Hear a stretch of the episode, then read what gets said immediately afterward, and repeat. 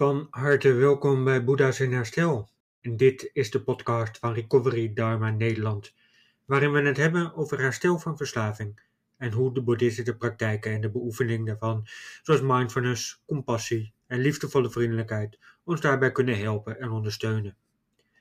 Mijn naam is Rogier en ik ben jullie gastheer in deze podcast.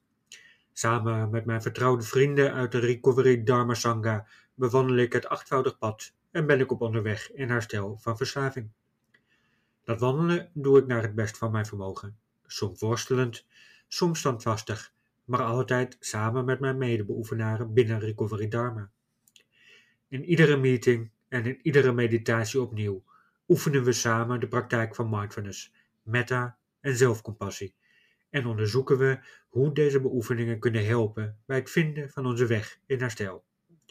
En met Boeddha's in herstel hoop ik wat van de inzichten die we opdoen met ons herstel door middel van het boeddhisme met jullie te delen. In deze aflevering van Boeddha's in herstel wil ik me samen met jullie verdiepen in het zevende onderdeel van het achtvoudig pad, de zuivere aandacht. En ik wil met name aandacht besteden aan het fundament van kaya, de zuivere aandacht en de opmerkzaamheid van lichaam en adem.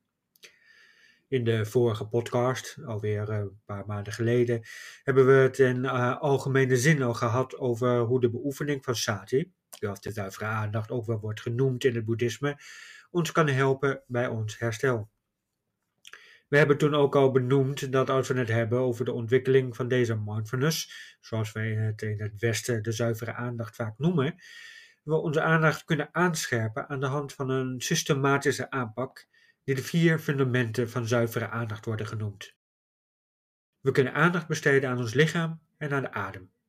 We kunnen aandacht besteden aan de gevoelstonen, prettig, onprettig en neutraal, die als een soort van onbewuste laag onder ons handelen vormgeven aan hoe we de wereld beginnen te zien. En we kunnen, voortbouwend op de gevoelstonen, aandacht besteden aan de actuele staat van onze geest samengevat in een soort van basishoudingen van hoe we het contact met de wereld aangaan. Gaan we die wereld tegemoet vanuit een toestand van verlangen, of zelfs van begeerte, van lust of van dorst? Of gaan we de wereld tegemoet vanuit een toestand van afkeer, van verzet en soms zelfs misschien gewoon een houding van haat en van walging? Of treden we die wereld tegemoet vanuit een toestand van verwarring en onwetendheid? En tot slot kunnen we dan vanuit lichaam, adem, gevoelstonen en de staat van onze geest aandacht besteden aan hoe we onze wereld eigenlijk vormgeven. We mediteren dan op de Dhamma's, de bouwstenen van hoe onze wereld vorm wordt gegeven. En uiteindelijk leiden die bouwstenen tot het inzicht van de vier nobele waarheden en het achtvoudig pad. Dat klinkt misschien allemaal wat eh, ingewikkeld en wat theoretisch, maar ik zal er de komende tijd aandacht aan besteden en dan met name aan hoe dit allemaal eigenlijk verband houdt met ons herstel van verslaving. Want uiteindelijk doen we het daarvoor. We onderzoeken in deze podcast de elementen van het achtvoudig pad om te kijken hoe we Boeddha's een herstel van onze verslaving kunnen worden, kunnen zijn. En dan is het ook goed om te weten dat wat we bedoelen als we het eigenlijk spreken over die mindfulness, we zijn in ieder geval niet bezig met ontspannen. We, die, die, die cognitieve gedragstherapeutische benadering van mindfulness is niet wat we aan het doen zijn, uh, omdat mindfulness daarmee vaak een soort van veredelde ontspanningsoefening wordt. Dat je denkt van, oh, we gaan mediteren, hoera, we gaan ontspannen. Nee, de oefening van sati, de oefening van de opmerkzaamheid, is dat we onszelf bewust aan het maken zijn, door middel van gerichte aandacht, wat er in het hier en nu aan de hand is en wat het leven ons eigenlijk aan het brengen is. Dat betekent dat we niet langer aan het wegvluchten zijn. We zijn niet aan het wegduwen, we zijn niet aan het ontkennen of aan het vermijden, zoals we dat met onze verslaving wel deden. Want uiteindelijk is dat wat de kern van onze verslaving is. Verslaving is geen ziekte. Het is een mechanisme dat we onszelf hebben aangeleerd. Neurologisch, lichamelijk, psychologisch, om om te gaan met ons leven. verslaving is in die zin een kopingsmechanisme. En om dit te begrijpen en om te gaan zien, dat is fundamenteel om te begrijpen en om vaardig te kunnen werken aan herstel. Want zolang je niet ziet dat de craving van verslaving, de, de wens om de weg te duwen, rechtstreeks verbonden is aan die ongezonde, onvaardige en vaak ook zelfs destructieve manier van omgang met ons leven. Onze verslaving is verbonden aan de vermijdende omgang met ons leven. Dus hoe we omgaan met wat zich aandient in ons leven, is bepalend voor hoe we ons gedrag gaan vormgeven. En als we dus blijven vermijden en onopmerkzaam zijn, blijven zeggen dat de verslaving iets buiten ons is dat tot ons komt en dat ons ziek maakt, dan blijven we onze verslaving in zekere zin voeden door de onopmerkzaamheid. Pas wanneer we opmerkzaam beginnen te worden en beginnen te bestaan voor dat leven en onder ogen durven te zien, dit is er. Dit is het lijden wat zich hier voor mij afspeelt en waar ik voor vlucht, dan begint het herstel. En laat ik wel helder zijn, als we het hebben over lijden, dan kan dat inderdaad trauma betreffen, dat kan pijn betreffen, dat kan inderdaad uh, beschadigingen in, uit onze jeugd, uit, onze, uh, uit ons leven zijn. Maar lijden kan ook gewoon een vorm van verveling zijn. De, de lusteloosheid, de loomheid van een leven dat zich voortdurend voortrekt, waarbij we alles krijgen wat ons hartje maar begeert. De enorme luxe, ook dat kan een vorm van lijden veroorzaken. Want ook dan willen we van weg. We willen meer, we willen actie, we willen, we willen stimulatie. Ook dat, ook die wens is een vorm van lijden. En ook dat verlangen onder ogen zien. Daar begint dat herstel. Maar hoe doe je dat dan? Eenmaal, als je het eenmaal ziet, hoe doe je dat dan? In de twaalf stammenprogramma's, zoals het Minnesota-model, zoals ze dat in de verslavingszorg ook wel noemen, hebben, we daar, uh, hebben ze daar die eerste stap voor. Erken het probleem. Dat is de eerste stem. Erken dat je een probleem hebt. In Recovery Dharma benaderen we dat anders en hebben we daar de oefening van Sati voor. De ontwikkeling van mindfulness, van opmerkzaamheid. Dit is de Satipatthana, de weg van de zuivere aandacht. Te zien wat is en daar niet langer voor wegvluchten, maar erbij te blijven. En dat doe je in de praktijk van het boeddhisme heel simpel, heel uitgebreid en heel complex. Door te gaan zitten en terug te keren naar de adem in je lichaam. Dat is de basisoefening. Lichaam en adem zijn de absolute basis. Ze vormen je anker en het is simpelweg in alle eenvoud jouw huis. Je woont in je lichaam en je leeft door je adem. En dit is zo fundamenteel belangrijk, zo, zo basaal, zo als de vloer onder onze voeten. Zo fundamenteel en absoluut dat je in principe alle rest van wat ik hier zeg, en alle studie van alle boeken, en alles wat er geleerd wordt, mag wegdoen, als je hierin maar blijft oefenen. Wees je bewust van en blijf bij je adem en bij je lichaam. Zoals ik uh, net eigenlijk ook al zei, het is eenvoudig en complex tegelijk. Want misschien denk je wel dat het heel eenvoudig is, maar misschien denk je ook juist, maar ik voel mijn lichaam voortdurend, want ik heb pijn. Ik heb een blessure, er is iets. Daar ontstond mijn verslaving juist door. Uh, door die pijn in het lichaam. Door, door, of ik wil mijn lichaam helemaal niet. Want daar ligt juist mijn trauma. Door, door misbruik of door ongelukken. Of doordat het, dat het niet meer voelt als van mij voor mij persoonlijk geldt bijvoorbeeld dat ik simpelweg mijn lichaam niet heel lang, vanaf mijn jeugd zo'n beetje, niet heb gevoeld. En dat betekent niet dat ik mij oncomfortabel voelde in mijn lichaam, maar het was meer alsof mijn lichaam er gewoon niet was. Niet verder bestond dan die eerste contactpunten die het had met het leven. De, de vingertoppen, de, de plekken waarop je zit. Dat was ook mijn verslaving. Op het moment dat we het hebben over een sect- en een pornoverslaving, waar ik er dan aan leed, dan zorgde ervoor dat genot heel letterlijk op maar één punt van mijn lichaam geconcentreerd was. En verder was er niets. En dat klinkt misschien heel raar, maar ik denk dat je het beste kunt vergelijken met bijvoorbeeld de ervaring van, eh, misschien heb je wel eens een film gezien, waarin de omgeving alleen wordt gezien vanuit het perspectief van de hoofdpersonage. En je ziet dan de wereld alsof het hoofd een soort van camera is, die beweegt met de bewegingen van de hoofdpersoon. En het effect daarvan is dat je alleen een soort van kader ziet van hoe die wereld is, door de ogen van de hoofdpersoon. Met het effect dat je ook die handen ziet zweven door het beeld. En je ziet de benen bewegen terwijl je aan het lopen bent. En je weet dat die handen en die benen bij je horen. Dat weet je. Maar je voelt ze niet. Het zijn voorwerpen die bewegen in je blikveld. En dat, dat was mijn basale ervaring van mijn lichaam. En het bijzondere is ook dat ik dat pas eigenlijk opmerkte. Ik was namelijk, voordat ik met Recovery Dharma uh, begon, was ik al heel lang aan het mediteren. Ik mediteerde iedere ochtend een uur lang bij een meditatiegroep hier in de buurt. Maar het is alsof ik tijdens die meditatie opgesloten zat in mijn hoofd.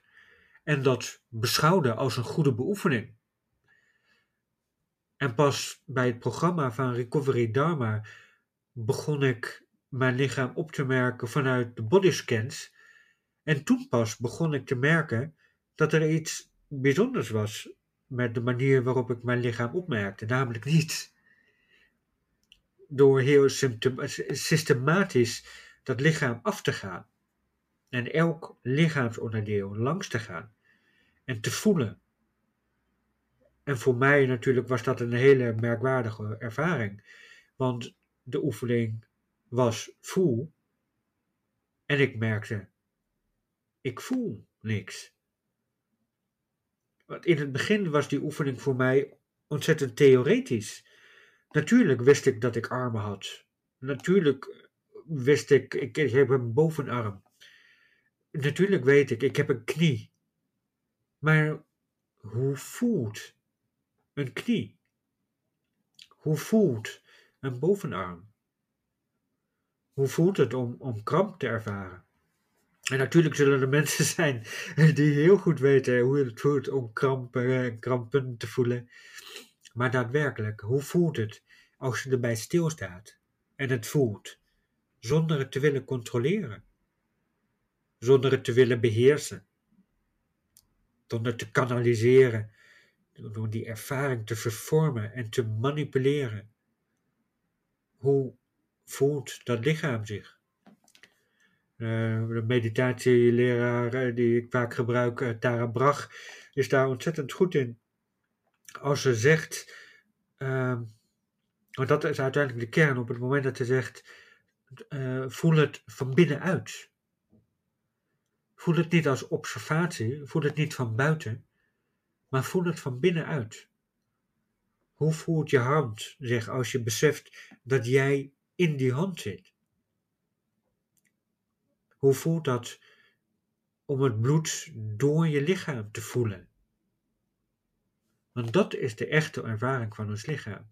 Niet de objectieve blik waar we, waar we vaak ook vanuit de medische wetenschap kijken naar het lichaam als een soort van object van buitenaf en de beste ervaring die, die, die we hebben om dat lichaam van binnen te zien is door middel van een scan, een röntgenscan of een MRI-scan. Maar we vergeten dat het de ervaring is van het lichaam van binnenuit. En in onze verslaving zijn we vaak zo gewend om ons lichaam te mishandelen, te negeren, te misbruiken zelfs. Voor mij als, als seksverslaving geldt bijvoorbeeld dat, er een enorm, dat ik een enorm misbruik heb gemaakt van het genotcentrum in mijn lichaam en van het dopaminesysteem. Maar, en dit is heel belangrijk, dat misbruik geldt in feite voor alle verslavingen. Lichamelijk is er in de verslaving de voortdurende concentratie en activatie van het genotcentrum, van het beloningscentrum in onze hersenen, met alle gevolgen van dien. Maar die overstimulatie van het dopaminesysteem leidt op den duur tot een tekort aan de pure gewone biologische dopamine, zoals dat zich in ons lichaam behoort te bevinden.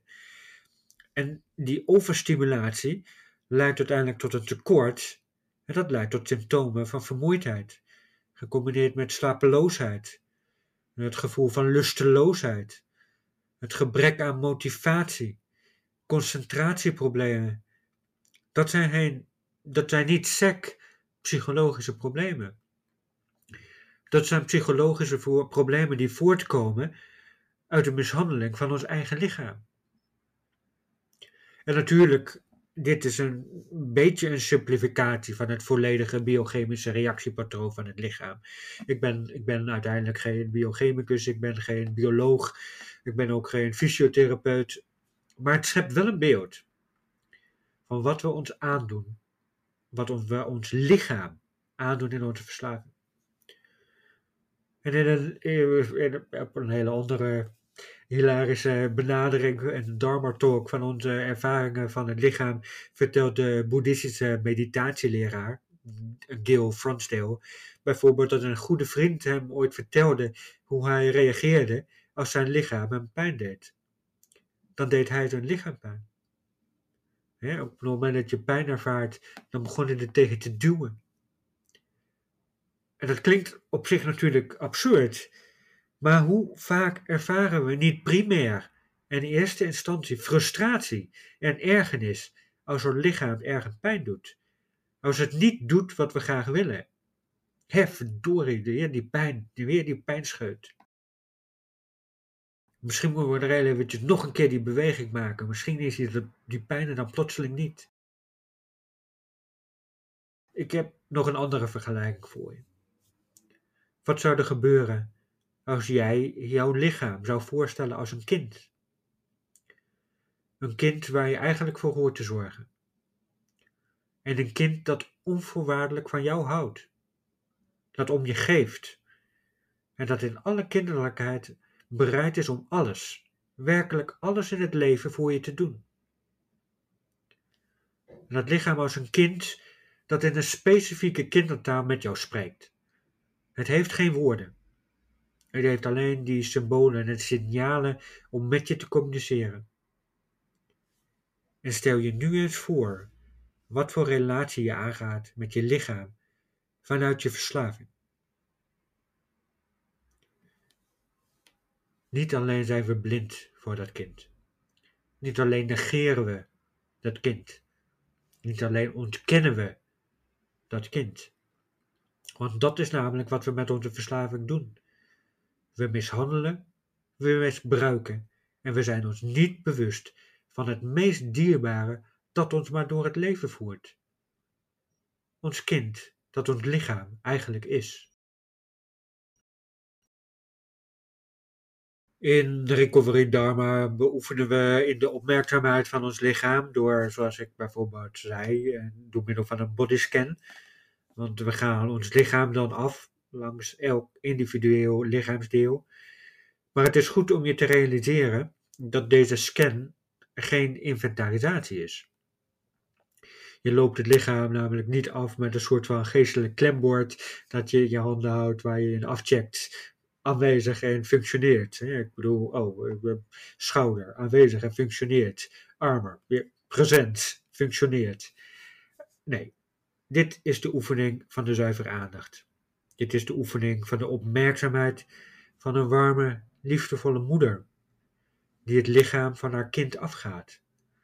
En dat elk deel van dat lichaam koestert. Dat het lief heeft, dat erbij is, dat het verzorgt. Dat dankbaar is dat elk deel van het lichaam er is. vooral de bewuste aanwezigheid bij dat lichaam, het uh, opmerkzame bewustzijn van elk lichaamsdeel, dat is de oefening. En daarbij wil ik natuurlijk ook nog heel even benadrukken, ik gebruik hier de uitdrukking van de opmerkzaamheid van een warme, liefdevolle moeder. En ik kan me voorstellen dat je misschien ergens denkt van, ja, maar ik, ik, ik had geen warme, liefdevolle moeder. Nou, ik ook niet. Ik had een harde, bijna hatelijke moeder. En die heeft me absoluut niet opgemerkt. En die heeft absoluut niet voor mijn lichaam gezorgd. Maar tijdens de meditatie en tijdens de beoefening ontdekte ik steeds meer en ik geloof, dat geldt voor mij en ik geloof oprecht ook dat dat voor de mensen die luisteren en die bezig zijn met herstel, dat er in ons een kern is die weet wat het betekent om een warme, liefdevolle moeder te hebben, om te zijn.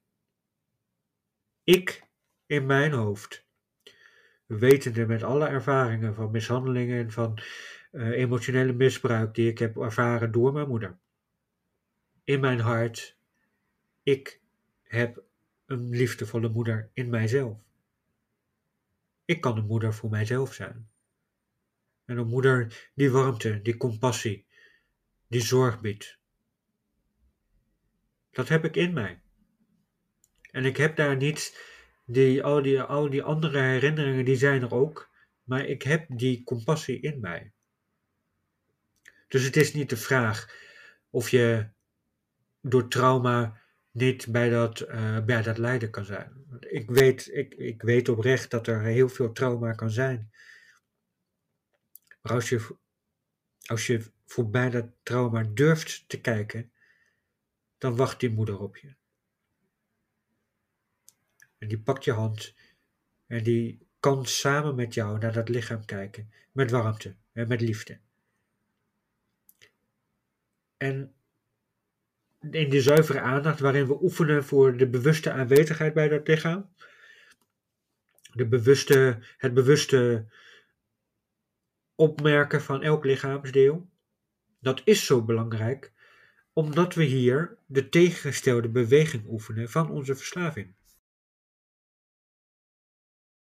We zijn niet langer meer aan het vluchten voor wat we voelen.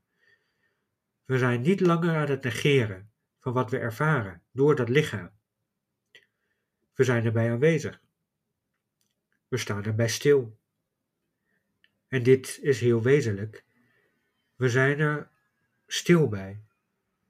En we koesteren het als er pijn is. We omhelzen het als er kramp is.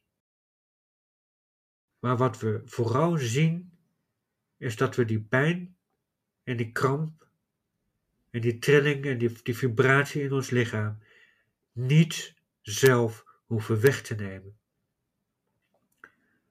Zolang we niet met daadwerkelijk fysieke klachten zitten. Hè, ik bedoel, het is natuurlijk. We, hoeven onszelf niet pijn te doen tijdens de meditatie. En we hoeven geen rugklachten te ontwikkelen door het zitten. Dat zou absurd zijn. Dat is niet de bedoeling. Maar zolang er dus geen daadwerkelijke fysieke klachten zijn, dan mag je echt wel gaan verzitten. Maar dan zien we dat de meeste trillingen en kleine pijntjes en ervaringen van het lichaam simpelweg wegtrekken als we eenvoudigweg onze aandacht erop richten en het toestaan om uit zichzelf weg te laten trekken. Meditatieleraar Joseph Goldstein vertelt dat een oorspronkelijke leraar in mindfulness en in de zuivere aandacht regelmatig tegen zijn leerlingen zei: Zit en weet dat je zit en het geheel van de Dhamma's zal zich aan je openbaren. Zit en weet dat je zit. Loop en weet dat je loopt. Sta en weet dat je staat. Lig en weet dat je ligt. En dit is een dermate bewuste vorm van zijn in wat je aan het doen bent. En dat is noodzakelijk Want in alle, alle eenvoud vertelt de houding van je lichaam vaak namelijk heel veel over de staat van je geest. Om een voorbeeld te noemen, je bent aan het lopen. En je bent een beetje gedachteloos aan het lopen. En plotseling merk je dat je steeds harder aan het lopen bent. Je geest wil blijkbaar een bepaald tempo bereiken. Je lichaam wil ergens naartoe, maar er is geen bestemming. Wat ben je aan het doen? Hoe zet die onrust je aan om verder te gaan en harder te gaan lopen? En vaak is de bewuste opmerkzaamheid van de tempoverhoging zelf al voldoende om weer rustiger te gaan lopen en tot rust te komen. Maar dat is uiteindelijk niet het doel van die opmerkzaamheid. Doel van de opmerkzaamheid is simpelweg te merken: wat ben je aan het doen? Bovendien leidt ons lichaam ook op verschillende manieren tot bewustzijn van een van de kernervaringen van mindfulness, de vergankelijkheid de talloze bewegingen die we maken uh, tijdens een meditatie en de talloze minime bewegingen maken ons bewust van al die kleine pijntjes in ons lichaam die we proberen op te lossen door anders te gaan zitten. En er is ook een voortdurende ontdekking dat alles op elkaar inwerkt. We zijn af van het ene pijntje en ervaren de kramp of de trilling. Je bent je rug aan het verzetten en je merkt dat er uit evenwicht is en dat je opnieuw moet gaan verzitten. En in de tussentijd is er de schoonheid van het gehele systeem van ons lichaam, dat zorgt dat we kunnen verplaatsen. Spieren die aantrekken, pezen die werken, botten, het kunstwerk van ons lichaam, daar we ons steeds meer bewust van worden. En tot slot, hoe meer bewust we ons zijn van ons lichaam, hoe bewuster we ons worden van ons handelen. We handelen immers door dat lichaam. En hoe meer we ons bewust worden van hoe ons lichaam zich voelt, de spanning in de buik, de aangespannen schouderspieren, de gebogen rug, hoe meer we ademruimte krijgen tussen actie en respons. Er is een bekende uh, psychiater en neuroloog, uh, Viktor Frankl, is inmiddels al overleden bekend voor de logotherapie en vooral ook bekend als overlever van de Holocaust, is, uh, zijn uitspraak is de volgende. Tussen stimulus en respons is er een ruimte. In die ruimte bevindt zich de vrijheid om ons antwoord te kiezen. Die ruimte, waar Victor Frankl het over heeft, die begint onder andere bij het bewustzijn van ons lichaam. Als je je lichaam kent, dan heb je een heel belangrijk instrument in handen voor je herstel. Omdat je steeds door de opmerkzaamheid van het lichaam steeds meer leert herkennen waar en wanneer die craving eigenlijk begon, voordat het die craving werd. De zuivere aandacht, de oefening in de zuivere aandacht, helpt ons lichaam bij het herstellen van verslaving. Niet omdat we ermee ontspannen, maar omdat we met onze opmerkzaamheid leren te zorgen en te geven om dat lichaam dat ons draagt en dat voor ons zorgt.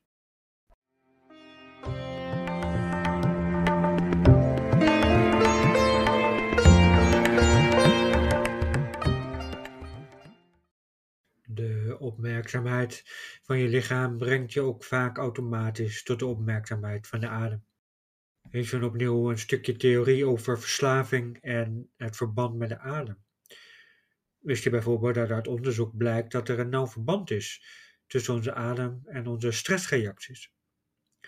Onze ademhaling is heel gevoelig voor en vooral heel nauw verbonden aan onze emotionele staat. En dat gaat veel verder en dieper dan je denkt. Bijvoorbeeld, wanneer mensen angst ervaren, hebben ze de neiging om heel snel oppervlakkig en hoog in de borst te gaan ademen. En dus een type ademhaling, die noemen we de thorakale of de borstademhaling. Deze borstademhaling veroorzaakt de verstoring van het zuurstof- en het koolstofdioxidegehalte in ons lichaam. En wanneer je oppervlakkig ademhaalt, dan bevindt je lichaam zich vaak in die cyclische staat van stress, die je zelf veroorzaakt door de ademhaling. De stress die je ervaart zorgt ervoor dat je oppervlakkig gaat ademen en die oppervlakkige ademhaling die veroorzaakt meer stress. En dat activeert ons sympathische zenuwstelsel, het deel dat onze reactiviteiten en onze responsen regelt. En dat zorgt er dan dus ook eigenlijk voor dat die oppervlakkige ademhaling een soort van gewoonte, een gewone stressreactie wordt in ons lichaam. De absurditeit daarvan is dus dat onze ademhaling op die manier samenhangt met een soort van onbewuste vorm van voortdurende chronische stress die we onszelf aandoen door de manier waarop we ademen. Onze ademhaling houdt ook verband met onze stemming, zowel in de positieve maar ook in de negatieve zin. Een oppervlakkige ademhaling en negatieve emoties hangen vaak samen met elkaar samen, omdat die oppervlakkige ademhaling die evolutionair eigenlijk te maken heeft met een indicatie dat we, dat we ons moeten voorbereiden op een grotere behoefte aan lucht uh, die verbonden is aan de vecht- en de vluchtreactie. Angst, reactie van schaamte, ik wil hier niet zijn. Al die dingen, daar bereiden we ons voor door middel van onze ademhaling, die heel oppervlakkig wordt en dus verbonden raakt aan negatieve emoties. En er zijn dan dus inderdaad ook onderzoeken die aantonen dat er een verband is tussen de ademhaling en verslaving. In ieder geval die neigen naar de conclusie dat wanneer mensen alcohol drinken als medicijn tegen een negatief gevoel, als een copingmechanisme tegen negatieve ervaringen, dat oefeningen om te helpen bij de ademhaling helpen bij het herstellen van de negatieve ervaring, waardoor de behoefte om te verdoven en weg te vluchten af aan het nemen is. Dus een juiste, vaardige ademhaling zorgt er dus voor een reductie van de verslavingservaring. Opnieuw, dit laat zien dat verslaving geen ziekte is, maar een kopingsmechanisme, die vaak te maken heeft met de primaire reacties op ons leven. Vechten we, vluchten we of bevriezen we? En die primaire reacties zijn rechtstreeks verbonden aan onze ademhaling. Er is dus blijkbaar een verband tussen de manier waarop we ademen en het reguleren van ons herstel, van onze verslaving. En nu zijn er allerlei boeken die gaan over het veranderen van onze ademhaling. En we, verslinden, we verslinden in ons herstel vaak uh, allerlei zelfhulpboeken. Dus je kunt bijvoorbeeld Het Nieuwe Ademen van James Nestor lezen. Uh, of je kunt uh, Ademhaling, de grote genezer van onder andere Dennis Huizinga, proberen te lezen. Die, dat boek heeft ook allerlei praktische oefeningen. Of je kunt je bezighouden met ademwerk of ademtherapie. En voor mensen vanuit, die vanuit hun herstel werken aan met yoga, dan zal de term pranayama niet onbekend zijn. En pranayama komt uit het Sanskriet en dat bestaat eigenlijk uit twee onderdelen. Prana, levenskracht, en ayayama, dat is de beheersing. En in de yoga-oefening wordt met pranayama vooral de beheersing van de ademhaling bedoeld. Het is het loslaten van de ademstocht of het reguleren van de ademhaling. En wat je ziet in de huidige tijd van gejaagdheid en prestatie, is dat, vaak, dat mensen vaak heel erg hoog ademen en soms zelfs regelmatig de adem inhouden. We houden dan in feite de toegang tot onze eigen levingskracht zelf gesloten. Dus ook yoga kan je helpen op je weg van herstel wees je ervan bewust, dit is niet wat we doen in Recovery Dharma. We zijn ook niet bezig met beheersen. Dat is niet de oefening van sati. Dus op het moment dat we bezig zijn met sati, dan oefenen we niet in de ademhaling te veranderen. Of die te manipuleren. Om die te verdiepen of anders te maken dan hoe die ademhaling is. Nee, De oefening van sati is opmerkzaamheid. En de eerste instructie voor de bewuste ademhaling is dan ook tegelijkertijd heel simpel.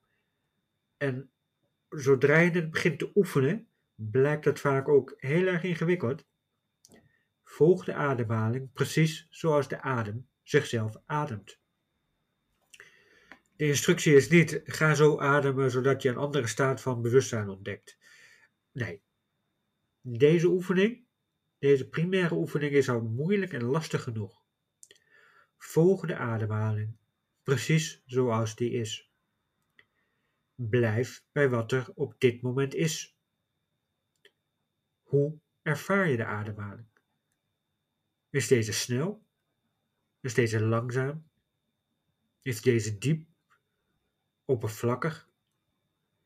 Probeer de adem niet te veranderen. Probeer ook niet te oordelen of te veroordelen. Oh, ik adem snel, dus.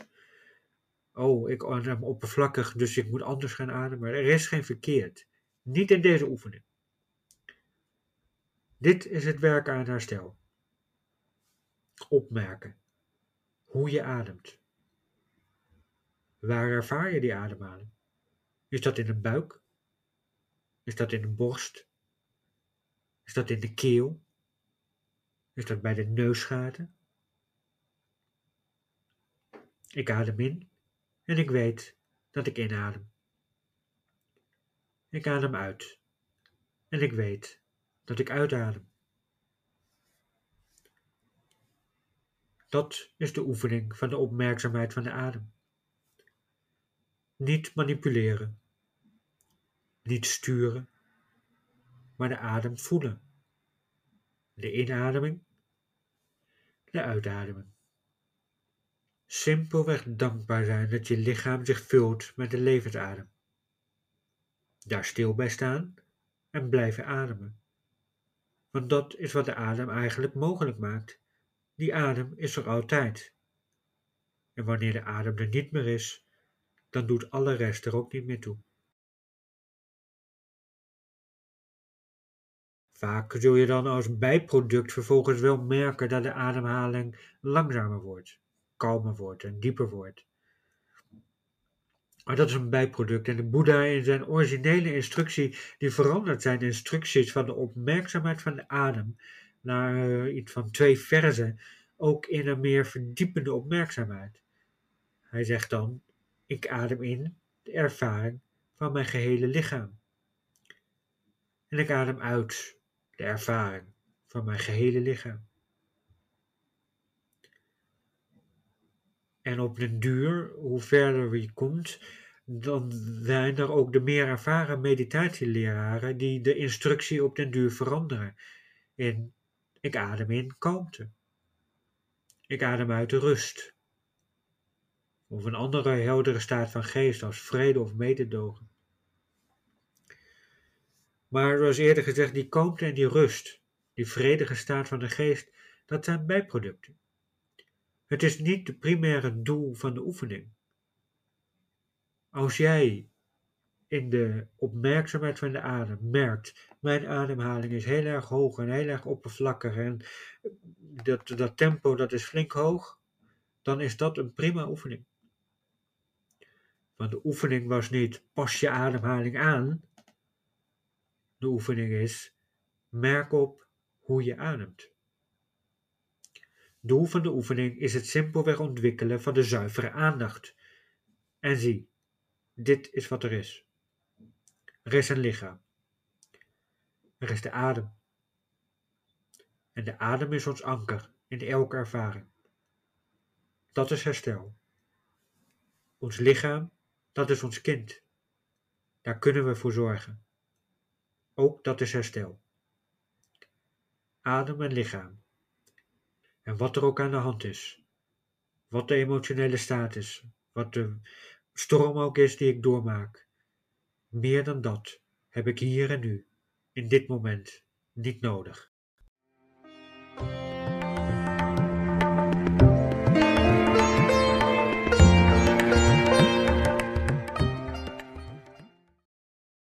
In het uh, boeddhisme, dat toch wel degelijk niet alleen een praktijk is en een ethiek voor het leven, maar vooral in de basis ook gewoon een religie, bestaan er talloze mythologische verhalen over de Boeddha en zijn wonderlijke avonturen. En in die verhalen komt regelmatig de figuur van Mara voorbij. Mara is eigenlijk een demon in de verhalen van de Boeddha. En eh, het is het eerste niet-wereldse figuur waarover ook wordt gesproken in die mythologie van rondom de Boeddha. Je kunt die verhalen van Mara ook zien als een belichaming van de elementen die ons vaak het meest wezenlijk angst aanjagen. Mara als symbool voor de dood, voor het geweld in ons leven, voor de confrontatie met het leven en de ongecontroleerde verlangens die dat kan opwekken. Mara hoort vooral thuis in die Oosterse verhalen. Maar ik denk dat we nog steeds hier in het koude, grijze, nuchtere Nederland Mara nog steeds wel kunnen herkennen in onze verslaving.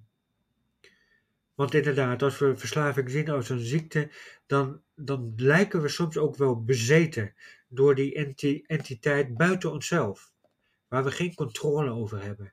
En die ons dingen laat doen die we niet willen, maar waar we op de een of andere manier wel diep naar verlangen en dorsten. Die twijfel, die, die wanhopige staat van zijn, dat is Mara.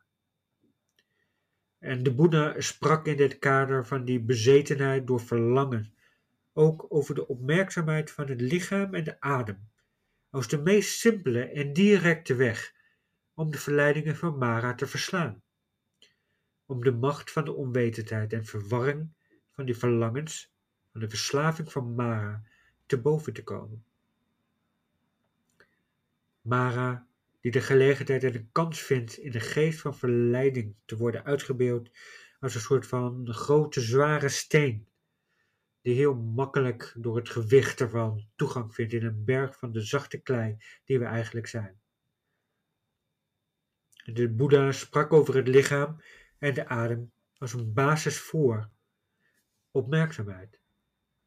En ook na diens dood beschouwde een van de belangrijkste leerlingen van de Boeddha, Ananda, de adem en het lichaam als de beste vriend van de zuivere aandacht.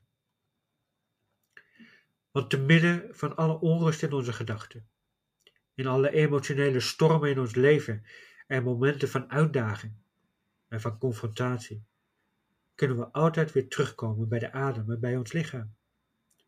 Ze vormen de basis van ons leven. Ze zijn ons anker en ze zijn ons thuis. En ze vormen daarmee het meest basale fundament voor ons herstel.